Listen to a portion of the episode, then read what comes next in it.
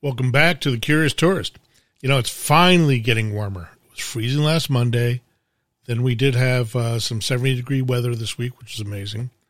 Started a bit overcast this morning, but I'll take the 55 degrees of the day. And happy April Fool's Day.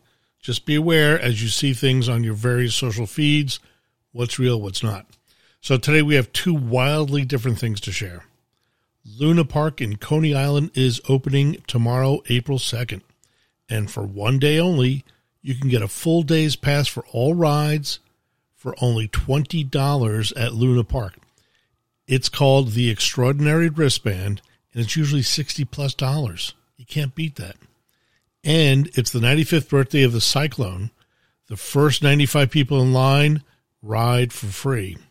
And a bonus, you get a free egg cream at the end. So head to Coney Island tomorrow. I think I may be doing that. Get your Nathan's on. You got to have a Nathan's hot dog when you're there. Have some solid fun. Now, on the Manhattan side of things, I told you wildly different. The Whitney Museum uh, is opening the famous biennial exhibition, and members' previews started yesterday. Uh, some of the most diverse group of art. There is a ton of video, some amazing sculptures. There's uh, computer generated art, uh, just a a pretty spectacular show. I was just down there today.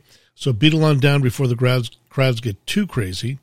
And, you know, it's always a good idea to make an early morning reservation. Yeah, they're still taking reservations. And wander through the floors of world class art. Some photos from the exhibit will be posted on the Curious Tourist uh, Instagram account. And, you know, I usually make a few passes at these things. So I know I'll be going back. If there's any other uh, things you should watch out for, I'll let you know. Now, once you're at the Whitney, top all that off with a walk on the High Line. The blooms are not out yet, but still a nice walk. And check out the coming blooms.